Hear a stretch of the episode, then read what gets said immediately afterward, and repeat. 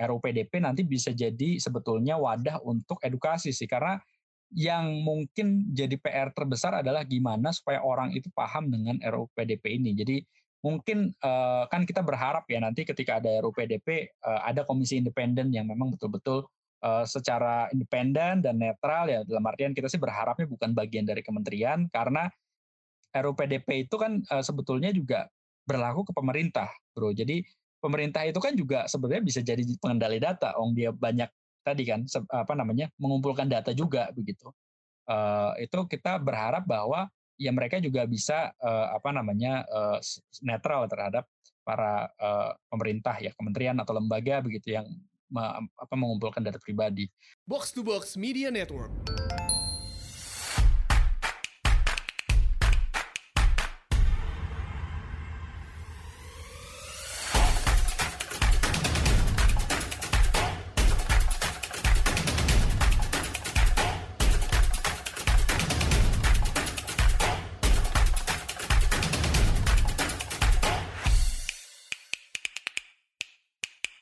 Datang di Asumsi Bersuara. Kali ini kita akan bahas satu isu yang harusnya sih lebih ramai dibicarakan ya. Tapi kemarin sempat ramai bentar, tapi belakangan udah nggak gitu kedengeran lagi. Kita bakal uh, bikin ramai lagi kayaknya supaya uh, lebih diketahui masyarakat lah ya. Itu tentang RUU Perlindungan Data Pribadi. Ini kan sebenarnya penting banget ya. Dan lagi dibahas sama DPR sekarang. Nah hari ini gue kedatangan Rofi Udarojat uh, Head of Government Relations ya di Indonesian E-commerce Association alias Asosiasi E-commerce Indonesia. Welcome Rofi to the podcast. Ya, yeah, thank you Rai uh, atas undangannya. Ya, jadi Rofi ini sering gue sebut sebagai Remy Dentonnya Indonesia nih. dia Aduh. Lo lobbyist industri teknologi deh. Dan hari ini mungkin kita bisa bahas sama Rofi ini dari uh, eh, RUU PDP ini dari sudut pandang pelaku industri gitu. Karena um, di awal mungkin kayaknya pertengahan tahun lalu kita juga sempat bahas uh, soal uh, perlindungan data pribadi, tapi sampai sekarang kan belum kejadian nih uh, undang-undangnya nggak gol-gol gitu kan. Katanya ya, sih ya. kali ini serius nih, katanya kali ini ya. udah udah udah dibahas di balik, katanya sih udah uh, masuk ke prolegnas ya tahun depan ya, Rof. Ya betul. Ya, dan mungkin uh, sebelum kita ngobrol panjang lebar ya, mungkin uh, bisa bantu jelasin dulu ke pendengar kita nih, Rof. Sebenarnya apa sih si RUU perlindungan data pribadi ini dan apa yang yang berbeda gitu apa yang apa yang bakal ngaruh ke hidup kita gitu dari dari si uh, uh, RUU ini Ya, yeah, thank you Ray atas uh, introduction-nya. Jadi uh, mungkin perkenalkan juga saya uh, Rofi. Memang saya diamanakan oleh teman-teman uh, para pelaku uh, platform digital di Indonesia untuk apa namanya uh, ya membawa agenda-agenda tentu dari pihak uh, platform ya para pelaku usaha dalam berbagai macam uh, isu kebijakan publik gitu. Jadi dalam hal ini ya tentu saya juga harus bilang bahwa mungkin saya bukan pakar privacy atau bukan pakar uh, perlindungan data tapi memang uh, apa namanya saya membawa kira-kira aspirasi atau uh, agenda dari teman-teman uh, tech company ya di Indonesia begitu startup dan uh, dan ekosistemnya gitu. Jadi memang uh, kalau kita rujuk lagi memang kenapa sih ada RUU PDP memang uh, sebetulnya ini dilandasi dari uh, apa ya suatu uh, urgensi sebetulnya dari pemerintah melihat bahwa memang dengan ada banyak perkembangan uh, ekonomi digital di Indonesia dalam beberapa tahun ini dibutuhkan suatu uh, hukum dalam melindungi uh, masyarakat ya dari uh, misalnya dari ya tentu dari pihak-pihak yang mungkin akan merugikan masyarakat dari sisi uh, data. Ya kita mungkin pernah uh, dengar lah uh, mungkin uh, permasalahan terkait dengan data ini tidak hanya mungkin satu dua tahun ini, tapi mungkin mungkin dari dulu ya bagaimana misalnya data itu diperjualbelikan tanpa adanya aturan yang ya. mungkin mengatur ataupun bahkan menindak para pelakunya yang memang sudah jelas-jelas melanggar uh, apa namanya uh, uh, etika priva, uh, privasi.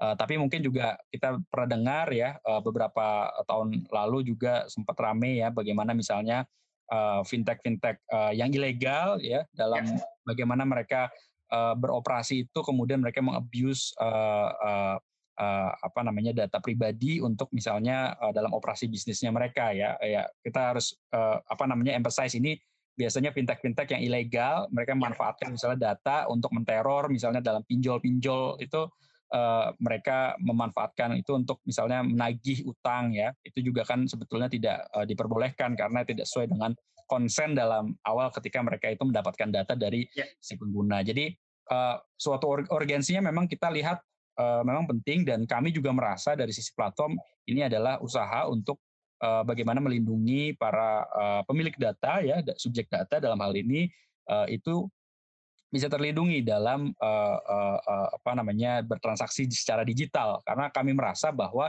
landasan dari ekosistem digital itu sendiri adalah suatu kepercayaan sehingga ya. kalau misalnya nanti datanya misalnya katakanlah dititipkan ke platform digital dan merasa konsumen tidak merasa aman itu juga suatu hal yang menurut kami uh, membahayakan sehingga usaha untuk ya perlindungan data itu sangat penting. Nah, apa sih sebetulnya RUU PDP ini? RUU PDP ini sebetulnya mengatur uh, apa namanya uh, batasan tang, uh, batasan penggunaan ataupun mungkin hak untuk uh, para pihak-pihak yang ada di dalam uh, apa namanya tata kelola data lah kita bisa bilangnya ya. Jadi misalnya ada tiga pihak misalnya yang sering disebutkan yang atau dia diatur dalam RUU PDP itu adalah pemilik data atau bisa biasa disebut sebagai subjek data. Yang kedua adalah data prosesor atau prosesor data yang ketiga adalah pengendali data. Nah, orang ketiga pihak ini kemudian diatur bagaimana misalnya mereka punya haknya masing-masing, kemudian bagaimana tanggung jawabnya pengendali data uh, dalam misalnya uh, uh, apa namanya mengumpulkan data, kemudian uh, mengelolanya sehingga uh, dalam hal ini masyarakat ataupun individu itu punya uh, apa namanya punya akses terhadap data yang mereka serahkan. Nah, kadang-kadang kan kita kalau sudah menyerahkan data kita, kelihatannya data itu memang sepenuhnya menjadi milik si pengendali data. Nah, dalam RUU PDP ini diatur bahwa ada batasan kemudian dalam uh, penggunaan uh, data itu sendiri gitu. Sorry, Jadi, Rof, kalau, sorry Rof, gue potong dulu. Ya, uh, tadi uh, pemilik data itu kita, uh, maksudnya ya, subjek data itu ya? kita yang menyetorkan gitu. Kalau pe, ada dua lagi tadi apa pengendali sama prosesor itu. Prosesor. Mungkin ya. dijelasin dulu kali ya biar biar biar jelas. Ya, jadi mungkin kalau saya tidak, uh, mungkin saya uh, jelaskan secara singkat. Kalau prosesor itu adalah pihak yang mungkin uh, mungkin mengolah data, tapi kemudian tidak uh, memiliki kendali dalam data itu sendiri. Biasanya hmm. para pihak-pihak yang kemudian uh, memproses data, tapi dia sendiri tidak tidak membuka ataupun mungkin menggunakan data itu sendiri untuk uh, apa namanya kepentingan bisnisnya. Nah ini juga mungkin sebenarnya ada katakanlah ya dalam suatu apa ya platform digital misalnya ada pihak ketiga yang kemudian membantu uh, si platform digital untuk memproses hmm. bisnisnya hmm. misalnya ya itu kan pasti pakai data tapi datanya itu hanya numpang lewat gitu istilahnya nah itu biasanya di, uh, disebut sebagai prosesor data jadi datanya itu enggak enggak kemudian dijaga oleh ataupun di bukan dimiliki ya tapi di, dia nggak punya akses lah ya untuk untuk ya. melakukan anything dengan yang punya akses itu, itu pengendali biasanya pengendali. pengendali data jadi ya nah, platform itu pengendali ya ya bisa jadi pengendali, bisa jadi uh, prosesor tadi sejauh okay. mana uh, ininya apa namanya uh, penggunaan data mereka di awal. Uh, I see, I see. Jadi pengendali data itu kemudian yang ya memang yang paling punya uh, tanggung jawab ya dalam menjaga si data itu sendiri gitu ya. I see, I see. Nah, memang secara tata kelola ini ya kemudian dalam RUPDP yang kemudian saya harus bilang bahwa uh, terinspirasi dari GDPR ya, ya, ya apa General Data Protection uh, regulation di uh, Uni Eropa yang saya kira bisa dibilang sebagai regulasi yang paling maju dalam uh, apa namanya isu-isu privacy itu uh, memang uh, apa ya uh, istilahnya otoritas atau kekuasaan pada individu lebih besar. Yeah. Jadi biasanya yang tadi uh, uh, memang yang jadi uh, apa namanya yang mengendalikan data itu biasanya kan ya memang berkuasa ya katakanlah kita biasanya memberikan data kita tapi kita nggak bisa mengakses lagi. Nah dalam eh, RUU PDP kita diberikan akses ya katakanlah misalnya untuk meminta data kita misalnya mem, uh, meminta akses kepada data kita melakukan pembaharuan data atau bahkan melakukan penghapusan atau bahkan pemusnahan data kita nggak mau hmm. lagi nih ada data di uh, platform yang kita serahkan datanya begitu jadi uh, subjek data punya kuasa ataupun punya uh, ya tadi ya punya power lebih lebih uh, lebih besar dalam hal ini ya tadi dalam hal individu bisa di bisa memiliki uh, akses terhadap data-data yang mereka serahkan gitu. I see. Ini berarti jadi misalnya um, gue pernah bertransaksi di satu platform, terus gue uh, sign up di situ, terus gue nggak mau lagi uh, pakai platform itu lagi misalnya, terus gue minta data gue di situ tolong dihapus sama sekali dong, seakan-akan gue nggak pernah nggak pernah ada di situ itu bisa gitu ya jadi nanti. Bisa dan itu dimungkinkan ya oleh uh, RUPDP ataupun GDPR uh, eh, secara secara uh, inspirasinya itu memang uh, dimiliki. Jadi memang powernya di, di, di, dihidupkan gitu. kemudian dari dari si subjek data atau data owner untuk uh, melakukan uh, apa namanya hal-hal yang dia kehendaki gitu. Jadi yeah. memang uh, uh, PR-nya adalah bagaimana kira-kira menjaga sih sebenarnya keseimbangan antara tiga pihak ini supaya memang secara porsi itu memang memang betul-betul ya digunakan untuk yaitu privacy itu tadi. Tentu kalau lebih besar nanti kepada subjek data nanti bisa uh, sewenang-wenang juga atau seperti apa, ya. tapi uh, uh, sama seperti ya tadi proses uh, data prosesor dengan uh, uh, data controller atau pengendali data. Ya, um, gue mau nanya gini sih, sebenarnya kan terkait dengan dengan jual beli data nasabah, nggak tahu ya, setahu gue kayaknya sebagian udah ya, udah ada aturan against itu nggak sih, maksudnya ataukah sebenarnya sebelumnya belum ada gitu? Kayaknya nah. kalau sepengetahuan gue kayak jual beli data itu harus dari kemarin-kemarin juga bukannya udah nggak boleh ya, atau mungkin sebagian udah diatur di UITE mungkin ada yang beda, yang beda di mana, Rof? Iya, jadi memang kalau uh, sebelumnya itu kan uh, pengaturan terkait data uh, uh, mungkin uh, apa namanya uh, mungkin gue harus cek lagi apakah di KUHP itu memang ada uh, apa namanya aturan yang sebetulnya bisa digunakan ya katakanlah untuk menjual uh, apa namanya terkait dengan data. Tapi mungkin yang lebih baru adalah bagaimana uh, RUPDP ini kemudian bisa uh, menyesuaikan dengan perkembangan zaman sih. Jadi memang dengan perkembangan platform digital kemudian juga dengan uh, apa namanya isu privacy yang lebih uh, uh, apa namanya yang lebih uh, apa yang mutakhir gitu ya itu bisa kemudian bisa menyesuaikan. Dan dalam hal ini sebelumnya kan kalau uh, peraturan itu terkait data itu kan sektoral ya. Katakanlah data keuangan ya tentu itu ada di uh, sektor keuangan yang mengatur. Data kesehatan itu ada di undang-undang kesehatan begitu ya. Kemudian uh, uh, data konsumen masalah mungkin ya. Hmm. mungkin ada di undang-undang perlindungan konsumen tapi nggak ada mungkin uh, peraturan khusus yang memang bicara terkait data. Padahal mungkin sebelum-sebelumnya data itu kan tidak jadi suatu uh, apa ya komoditas yang sangat penting gitu ya. Tapi sekarang itu kan bahkan mungkin penyalahgunaan data sudah bisa ya tadi apa namanya punya risiko membahayakan nyawa orang lain bahkan begitu ya dengan misalnya katakanlah menteror dengan uh, apa namanya ke handphone ataupun menyebarkan misalnya data-data pribadi ke uh, kontak-kontaknya si uh, apa namanya yang ada yang dimiliki oleh si HP tersebut ya yang katakanlah kan yeah. si pengguna pinjol itu kan biasanya seperti itu kan itu kan yeah. mempermalukan kemudian juga ini nah ini mungkin urgensinya lebih baru sih Ray jadi selain tadi juga uh, apa namanya pengaturan sektoral yang kemudian sekarang akan dijadikan lebih komprehensif itu juga mengantisipasi isu-isu uh, uh, yang lebih sifatnya digital ataupun uh, uh, elektronik gitu. Ya. Nah, gue mau nanya sekarang spesifik nih, kan uh, lu tuh pelaku industri nih, Rof. Um, maksudnya hmm. bisa dibilang lu mewakili lah pelaku industri gitu, e-commerce e-commerce okay. besar di Indonesia segala macam.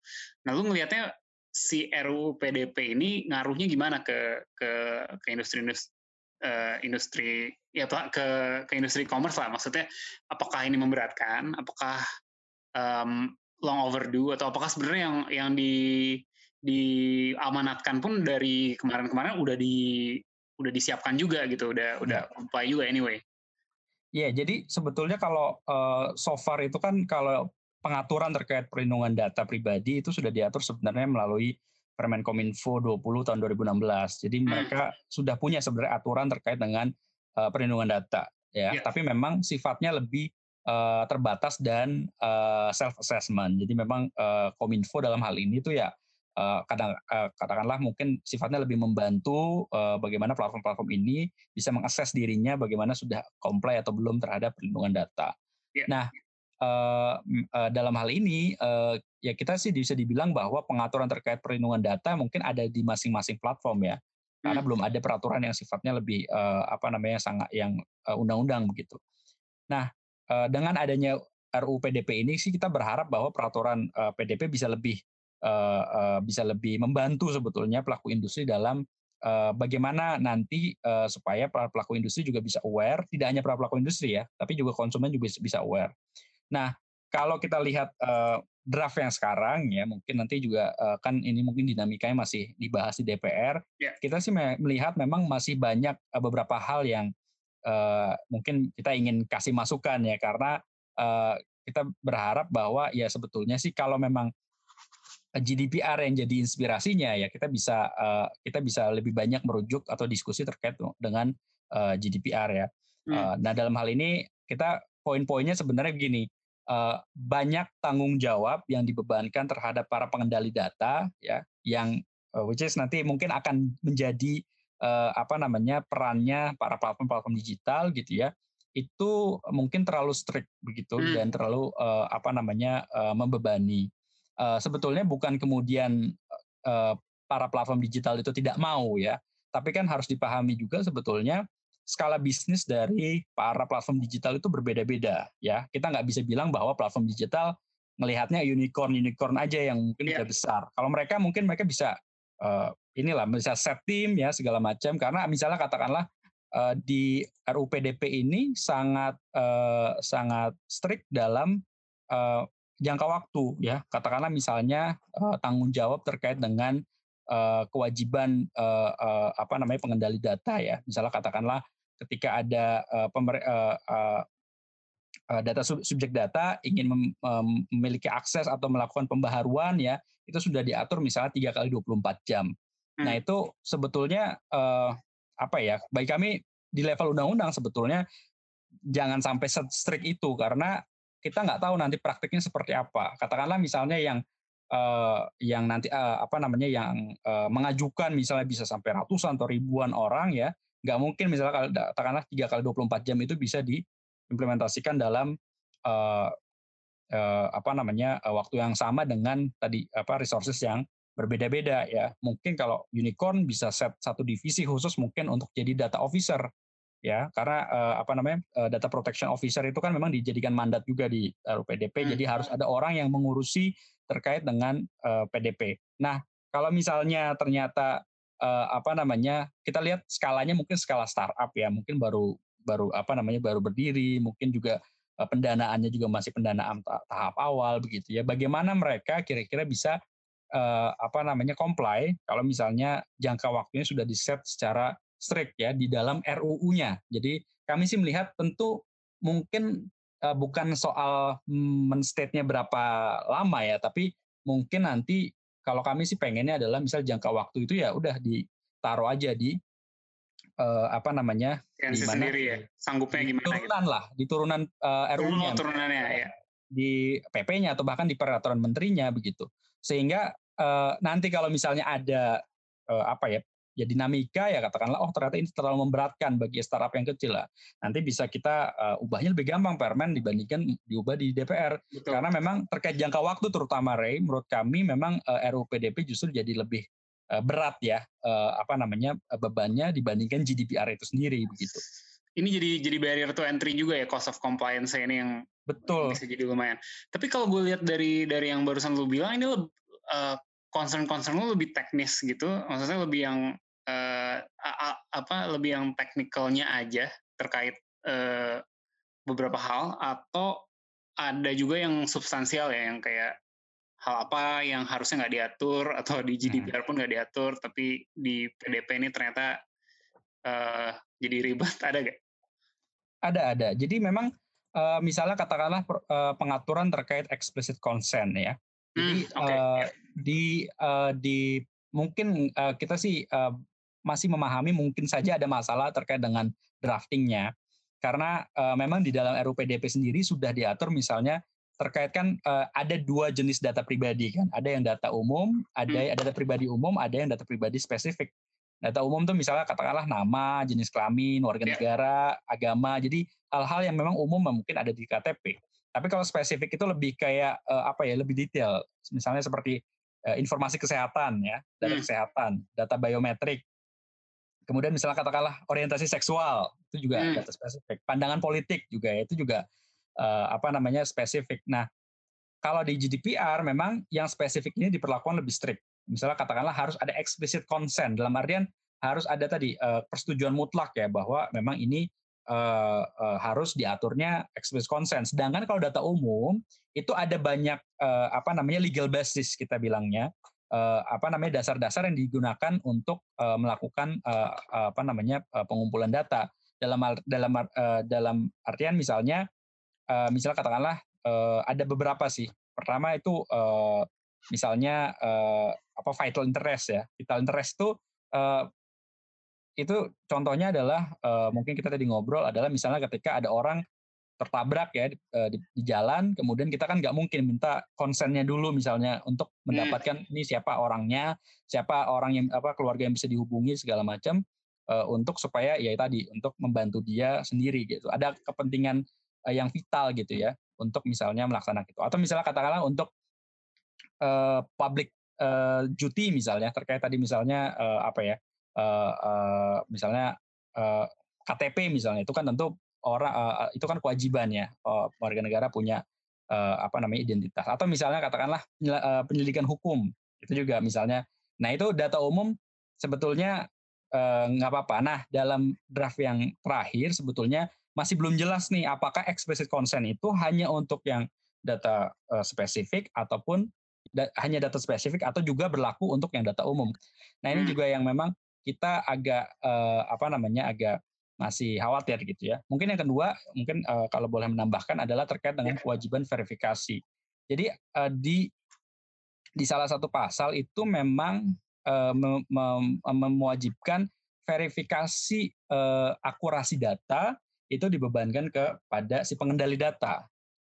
Jadi kalau misalnya ada data yang dikumpulkan, kewajiban untuk memverifikasi akurasi datanya itu katakanlah saya uh, uh, apa namanya diserahkan data nama nomor telepon uh, apa namanya email dan lain-lain itu kewajiban untuk memverifikasinya ada di pengendali data. Yang kalau menurut kami itu tidak tepat karena kewajiban verifikasi itu sebetulnya tentu ya yang paling mungkin adalah dan yang paling ber, berhak untuk melakukan verifikasi adalah si subjek data itu sendiri ya. Sedangkan kalau misalnya yang diwajibkan adalah si pengendali data ya kami takutnya nanti kemudian banyak lagi data yang kemudian harus uh, uh, kami uh, kumpulkan untuk uh, uh, apa namanya memverifikasi uh, satu data yang tadi gitu. Jadi uh, apa ya uh, tidak sesuai dengan prinsip uh, data mini uh, uh, data minimalnya uh, uh, uh, GDPR ya bahwa yang namanya uh, kemudian untuk uh, apa namanya uh, uh, untuk pengumpulan data itu tidak tidak kemudian ya menghasilkan kemudian kebutuhan untuk me, mengambil data-data yang lain. Jadi ya. data itu harus minimal untuk uh, tujuannya saja begitu. Prof tadi yang verifikasi data itu buat apa ya tujuannya? Dalam maksudnya buat apa sih platform itu perlu melakukan itu? Kecuali misalnya um, gue platform uh, fintech dan gue mau ngasih lu utang, tentu gue punya punya insentif untuk memverifikasi data dan memastikan lu beneran adalah yang lu bilang lu siapa gitu. Tapi kalau di luar itu uh, apa apa urusannya ya gue harus memverifikasi lu tuh beneran adalah lu gitu Iya tentu kan uh, mungkin ada apa ya ada persoalan integritas data kan. Jadi hmm. memang data yang dikumpulkan itu uh, harus memang sesuai dengan yang memang diberikan. Misalnya katakanlah kita uh, biasanya kan kebutuhannya katakanlah uh, data uh, apa namanya nomor telepon kan. Yeah. Bahwa nomor telepon itu betul-betul asli tidak ngarang-ngarang misalnya uh, untuk uh, hanya sekedar untuk menyelesaikan kewajiban makanya ada yang namanya uh, misalnya katakanlah uh, verifikasi uh, apa namanya OTP misalnya ya yeah. Ya. uh, itu uh, kemudian one time password yang kemudian dikirim ke nomor yang didaftarkan misalnya itu kan memang yeah. bukti dari integritas data sih sebetulnya jadi memang kalau fungsinya uh, fung, sesuai fungsi sih saya kira uh, benar sih tapi kan nggak mungkin kemudian bebannya kemudian ada ya. semua di uh, si pengendali data gitu sama gue mau nanya ini deh, uh, kan banyak juga kan yang sering jadi perbincangan di di luar lah ya, itu kan terkait hal yang yang diinfer oleh uh, platform uh, dari lu gitu kan, misalnya uh, dengan browsing history lu, dengan apa yang lu ya apa yang lu masukkan ke keranjang, dengan apa yang lu buka linknya misalnya, gue jadi bisa punya informasi tentang apa yang lu sukain, apa political preference lu, dan kemudian gue bisa bisa me, mengiklankan produk gitu kan. Um, ini diatur juga nggak ya? Kan itu satu hal yang, yang sempat ramai tuh di sana tuh, uh, yang Cambridge Analytica segala itu kan, kalau kita ingat. Yeah ini gimana tuh diatur juga? Diatur juga. Jadi uh, kalau istilah dalam apa ya privacy itu adalah adalah automated uh, decision making ya. Itu kan Hmm. sebenarnya sama seperti profiling ya. Jadi misalnya katakanlah kita nonton YouTube ya video-videonya misalnya Ya. katakanlah video musik maka kemudian nanti eh, apa namanya rekomendasinya berdasarkan eh, behavior kita tadi kan. Betul, itu ya. mungkin yang dilakukan sebagai eh, profiling. Nah, dalam PDP itu juga memang diatur eh, eh, nanti mungkin saya cek pasal berapa tapi itu memang diatur bahwa eh, si eh, eh, apa namanya subjek data itu berhak untuk ya istilahnya keberatan ya apabila misalnya eh, datanya digunakan untuk pemrof, pemprofilan ya kalau tidak salah bahasa eh, di pasalnya. Nah itu juga sebenarnya agak bermasalah karena bagi kami profiling itu eh, apa namanya ya istilahnya tidak masalah selama tidak menimbulkan konsekuensi hukum yang berbeda dengan tujuan pengumpulan data Hmm. misalnya eh, katakanlah eh, apa namanya eh, eh, kalau nah jadi profiling itu tidak kemudian eh, eh, dilarang kalau di GDPR ya katakanlah kita merujuk ke GDPR eh, eh, tapi yang dilarang adalah apabila misalnya si eh, sebenarnya banyak sih eh, aturannya. Jadi banyak guideline sebenarnya dalam eh, GDPR terkait dengan automatic eh, decision making ini. Tapi yang jelas adalah jangan sampai ap- yang dilakukan pemprofilan ini dalam eh, apa namanya yang dilakukan oleh eh, platform digital ataupun eh, ini ya itu kemudian menimbulkan misalnya eh, eh, ini apa namanya tadi konsekuensi hukum. Misalnya eh, ada orang yang kemudian eh, misalnya membeli eh, apa namanya membeli eh, tespek katakanlah ya. Kemudian em, kemudian langsung di- dikategorikan oleh si prof eh, si eh, platform ini adalah orang apa ibu hamil. Kemudian Iya. misalnya dia langsung mengirimi produk kepada dia eh, berdasarkan eh, apa namanya penawaran produk katakanlah ya penawaran produknya yang yang ini ya apa namanya eh, katakanlah asuransi misalnya terkait dengan ibu hamil. Nah itu sebetulnya itu kan kejauhan ya Ya. eh, eh, terkait dengan itu atau juga misalnya Itu tadi kasus target yang di Amerika ya. Kayak kayak dulu Iya. sempat rame itu ya. katakanlah ada yang apa namanya eh, eh, ya sempat misalnya ada eh, seorang ya pergi ke tempat eh, apa namanya eh, klub malam gitu ya kemudian eh, pakai kartu kredit kemudian eh, apa namanya berdasarkan pembayaran itu kemudian dia dikirimin eh, apa namanya penawaran langsung ke rumahnya kemudian Ya, eh, diketahui istrinya itu kasus yang banyak eh, rame sih di internet ya. Nah itu sebenarnya lebih ke situ sih. Jadi katakanlah eh, gini kalau misalnya eh, si orang tersebut eh, apa namanya eh, eh, eh, misalnya dalam masih dalam konteks tujuan pemrosesan datanya itu ya. Misalnya tadi kan eh, kita kan diminta datanya untuk berbelanja kata di marketplace. Kalau misalnya dalam hal itu saja kita misalnya kemudian eh, dikirimin katakanlah nanti ada behavior kita yang direkord kemudian eh, pemprofilan misalnya kita kemudian nanti di eh, dalam eh, apa beranda kita misalnya kemudian langsung barang-barang yang similar dengan barang yang kita beli itu saya kira sih eh, tidak masalah.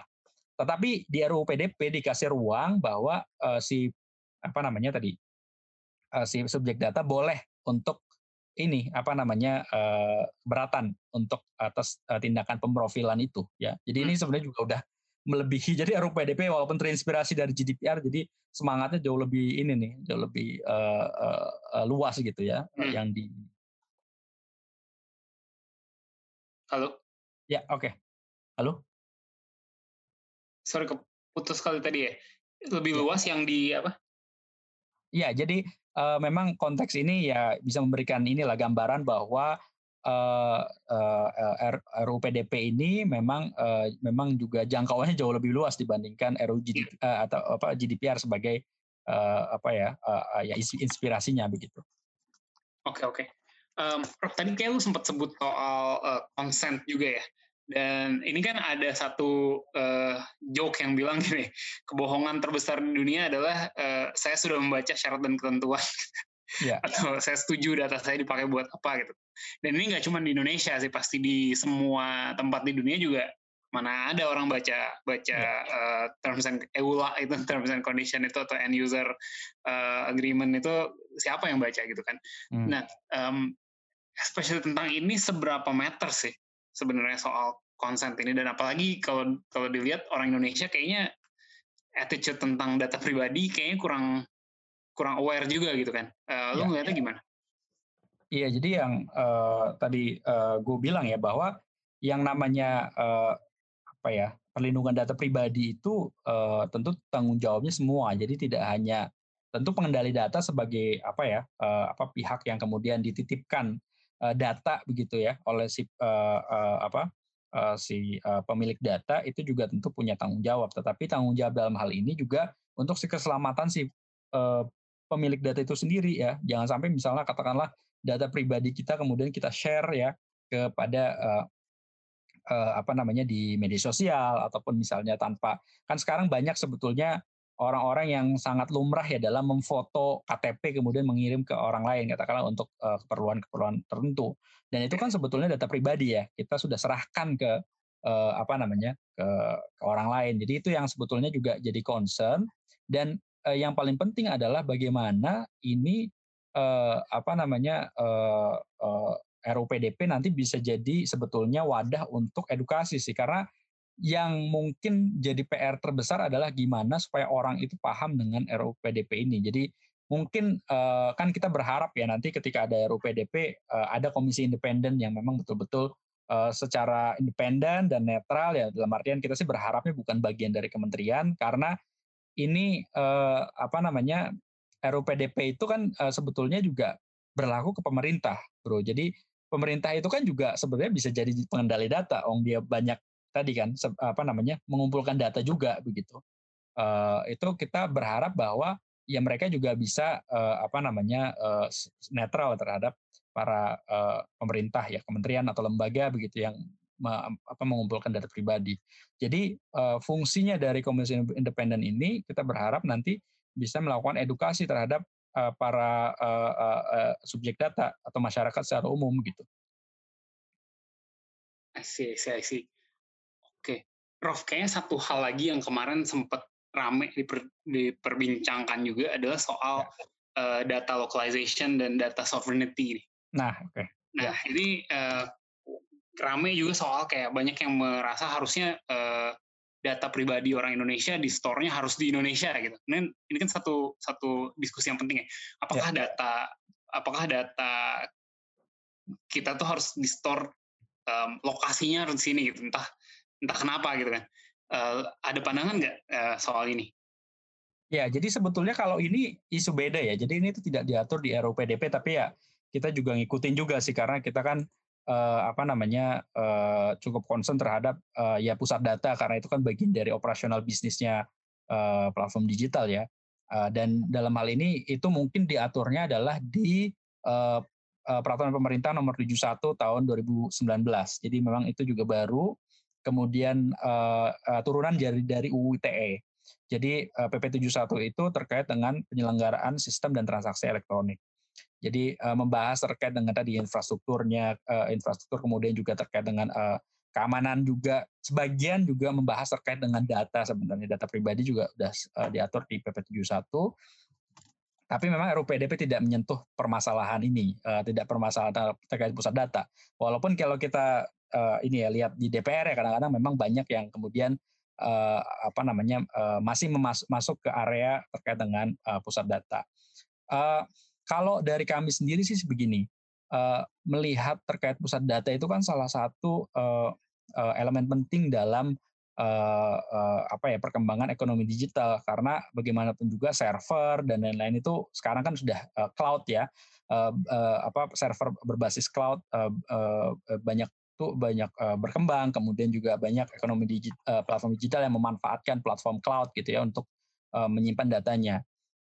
Kami sih uh, apresiasi dengan uh, PP 71 karena PP 71 itu dia meng, uh, memberikan pilihan uh, apa platform-platform yang ingin me, apa uh, me, uh, menempatkan misalnya datanya di dalam negeri atau di luar negeri. Jadi sebetulnya kita melihatnya bagaimana uh, kan sebenarnya kalau kita lihat ya industri server atau pusat data tanah air juga berkembang ya banyak yang sudah uh, uh, apa namanya uh, juga uh, uh, apa bahkan kemarin uh, apa uh, AWS juga udah pengen bikin uh, pusat data di hmm. Jawa Barat begitu. Ya. Uh, tapi yang paling penting adalah uh, kita bisa memberikan pilihan kepada para platform digital untuk uh, uh, ke platform apa atau ke perusahaan apa mereka ingin menempatkan datanya. Uh, karena pilihannya adalah kalau dengan adanya cloud itu uh, kita melihat ada on demand uh, bisnis juga. Nah, yang paling penting adalah gimana kita memberikan pilihan. Nah, kalau PP 71 uh, itu sebenarnya udah kasih pilihan bahwa kalau misalnya ada data uh, uh, apa namanya dia pakai ruang lingkup sih. Jadi ada ruang lingkup privat, ada ruang lingkup publik. Jadi ruang lingkup privat itu adalah data-data yang memang tidak apa ya, tidak tidak tidak publik lah ya, apa namanya kalau data yang sifatnya publik itu yang katakanlah ada data pemerintah, ya, data misalnya kementerian, dukcapil itu wajib ada di dalam negeri. Tapi kalau misalnya yang data-data uh, lain itu sebetulnya kalau PP 71 uh, uh, membuka kesempatan untuk misalnya ke luar negeri. Tapi sebenarnya kan concernnya adalah kalau misalnya data di luar negeri ada masalah hukum, apakah misalnya pemerintah bisa ngejer uh, apa ya. datanya ke luar negeri itu kan juga uh, mungkin concernnya banyak orang ya. Nah hmm. dalam PP 71 itu juga dimungkin uh, dimungkinkan bahwa da, untuk penegakan hukum itu juga wajib membuka akses ke uh, si penegak hukum gitu walaupun datanya di luar negeri. Jadi saya kira uh, dari sisi hukum uh, dari sisi hukum dan bisnis dan uh, tadi katakanlah untuk security ya itu uh, harus diadres semua sih dari berbagai macam sisi. Kita jangan sampai berpikir hanya dari satu sisi security, oh kalau di luar negeri takutnya datanya bocor, kita nggak punya ini segala macam, tapi juga dari sisi bisnis karena ya kita lihat aja lah katakanlah ya uh, uh, kalau misalnya di Indonesia sendiri misalnya katakanlah belum uh, uh, secara industri uh, pusat datanya belum uh, semaju uh, di luar, saya kira kalau misalnya dikasih pilihan sih jauh lebih bagus lah untuk perkembangan ekonomi digitalnya itu sendiri gitu. Ya, tadi gue jadi tertarik dengan yang lu barusan sebut soal um, jika ada sesuatu maka penegak hukum Indonesia perlu bisa mengejar data ke luar negeri. Tapi gue nggak mikirin soal ke luar negeri sih. Tapi kalaupun di Indonesia gitu ya, itu aturannya juga mencakup bahwa uh, pemerintah atau penegak hukum bisa meminta data kita di turnover ke pemerintah gitu data apa pun yang kita masukkan ke platform-platform digital oh iya kalau itu sih ya untuk penegakan hukum ya jadi kalau untuk penegakan hukum saya kira sih nggak uh, ada ini ya nggak ada uh, uh, isu ataupun apa karena pasti yang namanya platform digital uh, comply terhadap uh, aturan uh, apa namanya pemerintah Indonesia uh, apabila misalnya ada uh, permintaan penegakan hukum yang clear case-nya katakanlah ya katakanlah teroris misalnya hmm. ataupun apa itu kita sering sih dapat uh, surat dari pemerintah uh, untuk membantu untuk penegakan hukum. Misalnya oh ini ada pelanggaran katakanlah uh, uh, ada yang misalnya katakanlah teroris yang kemudian membeli bahan-bahannya dari platform uh, digital. bukan kemudian bahan bomnya ya tapi kan katakanlah dari satu alat ke alat lain itu kan kalau kemudian dirangkai kemudian bisa jadi yang berbahaya. Betul ya. betul. Uh, bukan berarti kemudian uh, apa uh, pis-pisnya itu kemudian berbahaya, tapi kan dari yang tidak berbahaya dirangkai jadi. Nah itu ya uh, misalnya katakanlah yang seperti itu ya tentu kita akan comply terhadap uh, uh, aturan ya. Kita juga ya tentu kalau sudah ada indikasi dan bukti dari penegak hukum ya tentu apa platform digital akan comply sih terhadap itu ya. Gitu. Tapi itu yang benar-benar clear cut ya, maksudnya yang yang ada prosesnya lah ya untuk untuk platform digital perlu men-turnover bukan sebatas kayak oh pemerintah mau lihat-lihat nih siapa yang sanggup belanja sekian gitu mau ngecek sama pajaknya misal. Kayak gitu ada terjadi juga nggak tuh? Gue jadi penasaran. Hmm. nah isunya isu lain sih ya kalau terkait dengan pajakan dan lain-lain ya. Tapi uh, yang jelas sih uh, apa namanya platform digital uh, uh, bisa saya bisa bilang bahwa uh, apa namanya berusaha semaksimal mungkin untuk menjaga uh, apa namanya datanya sesuai dengan peraturan uh, ataupun uh, uh, inilah standar uh, perlindungan data yang ada di setiap platform gitu ya.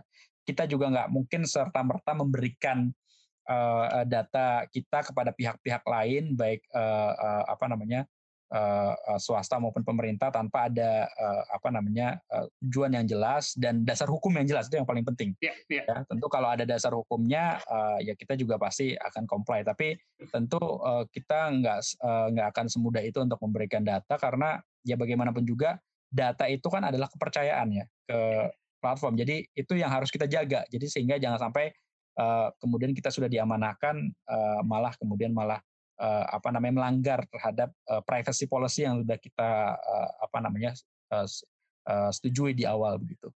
Ya. sebenarnya udah nggak ada lagi sih yang mau gue bahas. Cuman mungkin dari lu nih kalau misalnya ada hal lain yang kayaknya penting untuk diketahui pendengar asumsi bersuara, tapi dari tadi belum sempat kita sentuh, belum sempat gue tanya, ada nggak nih yang mau sampaikan? Ya, jadi memang uh, kalau kita lihat sih uh, RUU PDP ini akan sangat apa ya, akan sangat berpengaruh pada kehidupan kita, terutama kehidupan kita dalam uh, uh, uh, apa bermedia sosial ataupun memanfaatkan uh, apa dunia digital ini gitu ya, karena nanti uh, misalnya uh, memanfaat uh, bukan memanfaatkan tapi misalnya menyerahkan data pribadi kita misalnya kepada pihak-pihak tertentu ya karena itu akan ada konsekuensi pidananya uh, uh, uh, apa berdasarkan undang-undang yang sekarang begitu. Dan kemudian juga mungkin uh, apa namanya kita juga nanti mungkin ada tadi agensi khusus mungkin yang akan menangani ini ya mudah-mudahan sih saya kira edukasinya sih yang kita concern ya eh, bagaimana tidak hanya uh, uh, data subjek data tapi juga mungkin juga dari sisi pemerintah juga dari sisi apa stakeholder yang semua lah itu bisa ada proses edukasinya. Karena kita kan baru ya secara apa digitalisasi ini mungkin baru sepuluhan uh, baru satu dekade lah mungkin ya berjalan begitu. Sehingga semua orang masih belum paham terkait yang namanya privacy kemudian terkait dengan bagaimana hak mereka dan tanggung jawab mereka terkait dengan pelindungan data.